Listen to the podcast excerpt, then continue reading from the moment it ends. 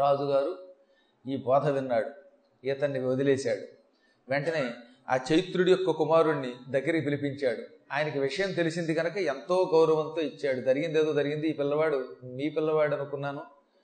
మీ దగ్గర పెరిగాడు నాకు తిరిగి ఇచ్చేయండి అని రాజుగారు అనగానే అలాగేనండి.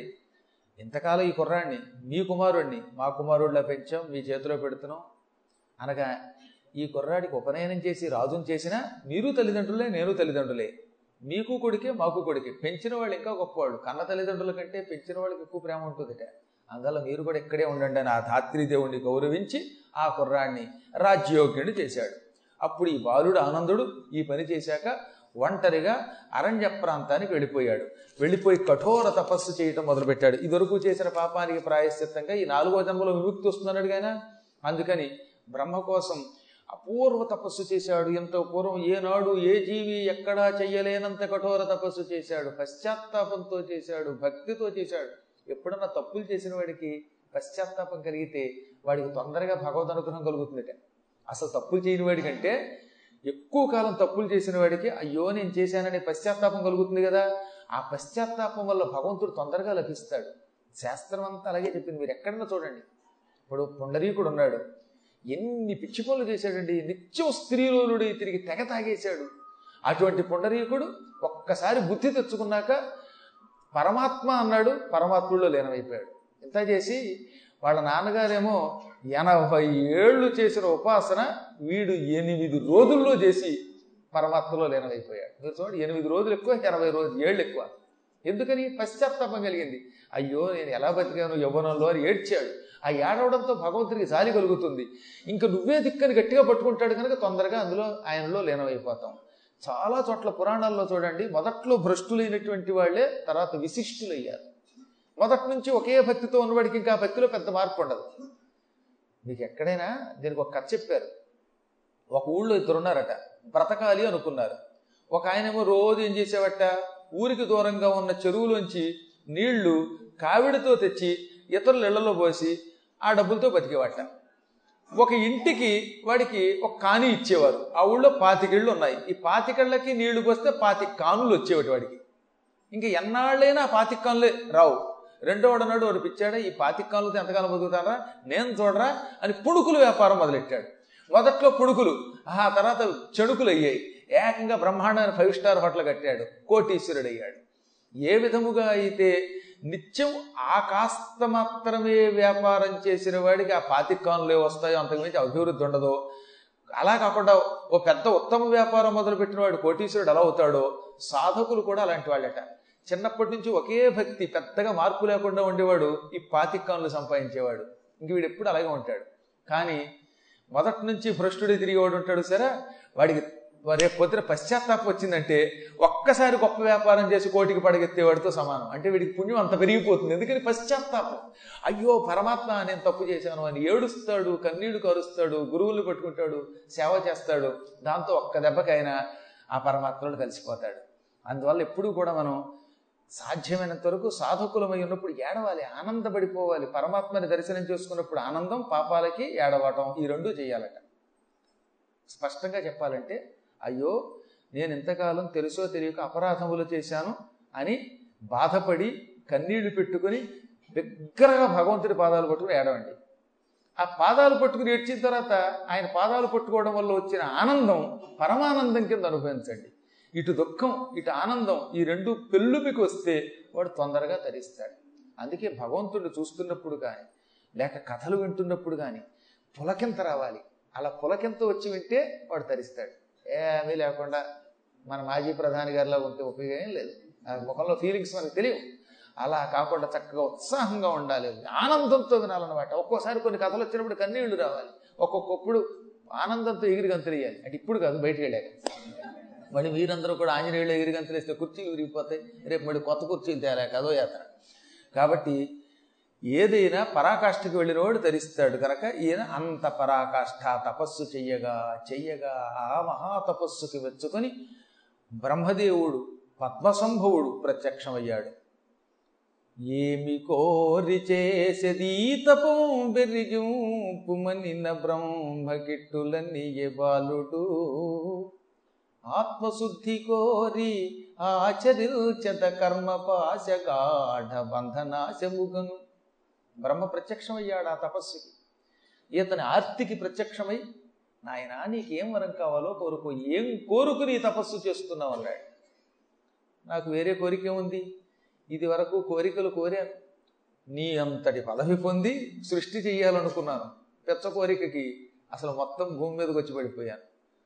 ఇప్పుడు నాకేమీ లేదు. అందుకే నేను కోరేది ఏమిటి? ఆత్మశుద్ధి కోరి ఆచరించేదన్నాడు ఆయన. ఎంత గొప్ప మాట అన్నాడు సార్ నా ఆత్మ పవిత్రంగా ఉండాలి.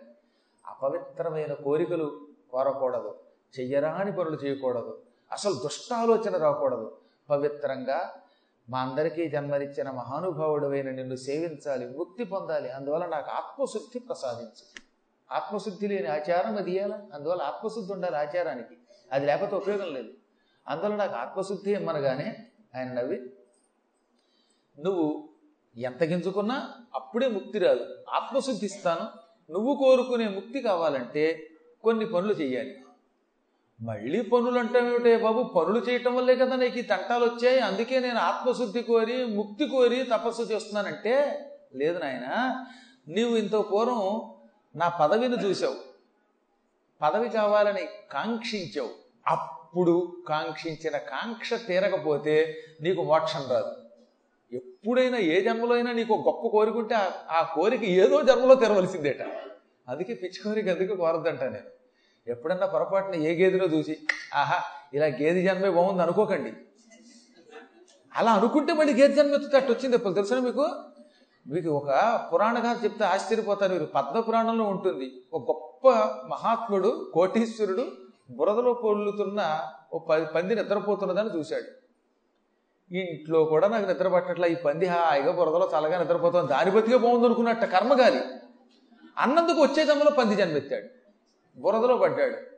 అప్పుడు వాడిని ఓ ఆదివారం నాడు ఒకడు వచ్చి కాళ్ళు మూతి కట్టేసి తీసుకుపోతుంటే వాడు గుర్రు గుర్రని ఏడవకుండా పట్టేయి నన్ను మూతి కట్టేయి కాళ్ళు బాగా కట్టేయి అన్నట్ట.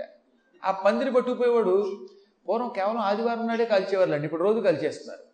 కానీ అప్పుడు వాడు ఆశ్చర్యపోయి పంది ఇంత పూర్వం ఏ పందికైనా మూతి కాళ్ళు కట్టేస్తే అవి గుర్రు గుర్రు అని ఏడ్చేవి. అలా వాటిని బతికొండగా కాల్చేసి ఆ పైన గీకేసి మాంసం పటాపటా కొట్టేసి అమ్మేసుకునేవాడిని. నువ్వు మానవ భాషలో మాట్లాడుతున్నావు కట్టేయి చంపేయి అంటున్నావు. నీకేం బాధ కలగట్లేదా అంటే బాధ ఎందుకు ఈ దరిద్ర బతుకు నాకు పోతుంది. నేను పూర్వజన్మలో కోటీశ్వరుణ్ణి. నా కోటీశ్వరుడిగా సుఖంగా ఉండగా తిన్నగా ఉండక దీనిపైనే బాగుంది అనుకున్నాను దాంతో ఈ జన్మ వచ్చింది అన్నాడు ఆయన. యాంతే మతి సాగతి నీ బుర్రలో ఏదుందో అదే జన్మ. కాబట్టి ఇతరులను చూసి వాడే బాగున్నాడు అనుకోకండి. అప్పుడప్పుడు పిచ్చి బుద్ధి మనకు కూడా వస్తుంది. అప్పుడప్పుడు నేను అనుకునేవాడు అనమాట హాయిగా వీళ్ళ పని బాగుంది. ఎప్పుడు చూసినా నలభై ఐదు రోజులు బయటే తిరుగుతున్నాను నేను అసలు ఏలూరులో సంవత్సరంలో పది రోజులు కూడా ఉండడం లేదు. వీళ్ళు ఎప్పుడు కావాలంటే ఎప్పుడు పోతున్నారు సినిమాలు షికారులు చేస్తున్నారు నాకు తెలియ చిన్నప్పుడు ఒకసారి అనుకున్నాను. తర్వాత జ్ఞానోదయం అయ్యి అది బాగుండేవాడి కర్మ? మళ్ళీ ఈ సినిమా మీద కోరుకుంటే ఇంకో జన్మెత్తాలి కాబట్టి పునర్జన్మ లేకుండా చేయదేవుడా అన్నాను నేను. అంటే మేము ఉన్నదన్నట్టుగా చెప్పేస్తాం లేక మరి ఇతరుల మీద పెట్టడం ఎందుకు అది? కాబట్టి చెప్పొచ్చేది ఏంటంటే ఎప్పుడైనా మీకు ఇతరులను చూసినప్పుడు ఆ జన్మ బాగుంది అని అనిపించినా వీడి పనే బాగుంది మనం కూడా అలా ఉంటే బాగుండని మాత్రం అనుకోకండి. గట్టిగా అనుకుంటే చిన్న చిన్నవి కాదు కానీ ఒక్కోసారి దృఢంగా అనుకుంటే ఆ కోరిక తీర్చడానికి భగవంతుడు ఏం చేస్తాడనమాట మళ్ళీ జన్మ ఎత్తిస్తాడనమాట ఆయనకి ఎంత హాయిగా ఉందో చక్క చొక్కా ఖర్చు లేదు హాయిగా ఆవులకి ఎంత పెడుతున్నాడు అనుకుంటే వచ్చేటప్పుడు అచ్చం ఆయన అయిపోతాం మళ్ళీ. పాపం ఆయన మళ్ళీ నన్ను చూసి గురువుగారు హాయిగా పురాణం చెబుతున్నాడు నేను కూడా అలా పురాణం చేస్తే బాగుండు అనుకుంటే మళ్ళీ ఇంకో జన్మెత్తి పురాణం చెప్పాలి. ఎన్ని తంటాలు అనుకుంటున్నారు మీరు? కాబట్టి ఇతరమైన వస్తువుల మీద వ్యామోహముతో అలా అవ్వాలని పొరపాటున కూడా అనుకోకూడదట. ఒక కవీశ్వరుడు నిజంగా అలా అనుకున్నాడు. మీకు ఇవన్నీ పురాణాల్లో గాథలే. మీకు నారద పురాణంలో ఒక గొప్ప ఋషీశ్వరుడు ఒక వేశ్యను చూశాడు. ఈ ఋషీశ్వరుడు రాజుగారి ఆస్థానానికి గడితే ఋషి గారికి రాజుగారి దర్శనం ఇవ్వలేదు తెలుసా మీకు? ఒక ముని రాజుగారి దర్శనానికి కడితే చీపు అన్నట్ట. ఈ వేశ్యని రా అని ఆహ్వానించి పట్టు చీరలు నగలు ఇచ్చి గౌరవించాడు. అప్పుడు ఈయన అనుకున్నాడు వేసి జన్మే బాగుంది. దాని దగ్గరికి పిలిచి దానికి శుభ్రంగా నగలు ఇచ్చాడు పట్టు చీరలు ఇచ్చాడు. మహర్షిని ఇంత తపస్సు చేసుకున్న నాకు కనీసం దండ ఇలేదు అనుకున్నాడు. దాంతో ఈ ఋషీశ్వరుడు వచ్చే జన్మలో వాడు వేసి పుట్టాడు. అప్పుడు ఆయన పశ్చాత్తాపడి ఆ జన్మలో ఒళ్ళు దగ్గర పెట్టుకుని ఎంతో యాత్ర పడ్డాడు ఆవిడనమాట దేవసేన అని పేరు కలిగిన ఆవిడగా పుట్టి విప్రనారాయణ చరిత్రలోని వేసి ఆవిడ ఒక ఋషి.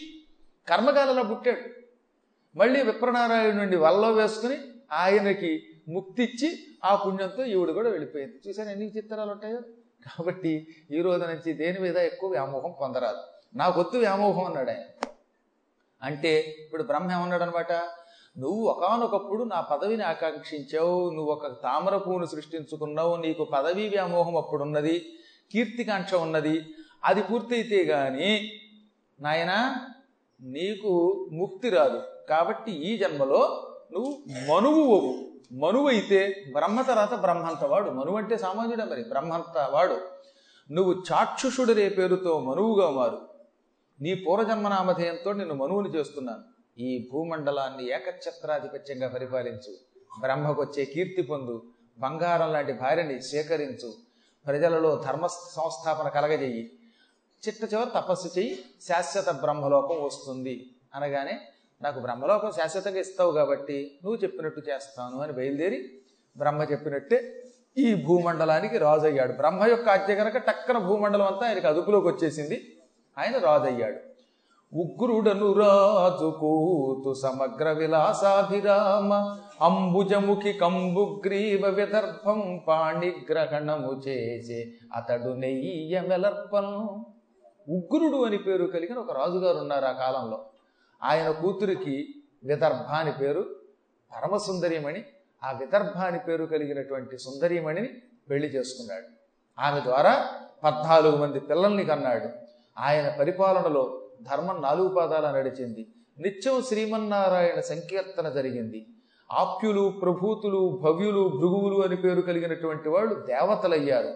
ఆ కాలంలో చాక్షుషుడు అనేటటువంటి ఈయనకి శతద్యుమ్నుడు అనేటటువంటి ఒకనొక గొప్ప కుమారుడు ఆఖరి కుమారుడు వచ్చి తండ్రి గారికి కామధేనూపాలతో అభిషేకం చేసి ఆ పుణ్యంతో తండ్రి గారిని బ్రహ్మలోకానికి పంపించాడు. ఆయన కాలంలో సహిష్ణుడు విమలుడు ఉన్నతుడు మధువు విరదుడు హవిష్మంతుడు సుమేధుడు వీళ్ళంతా సప్త ఋషులయ్యారు.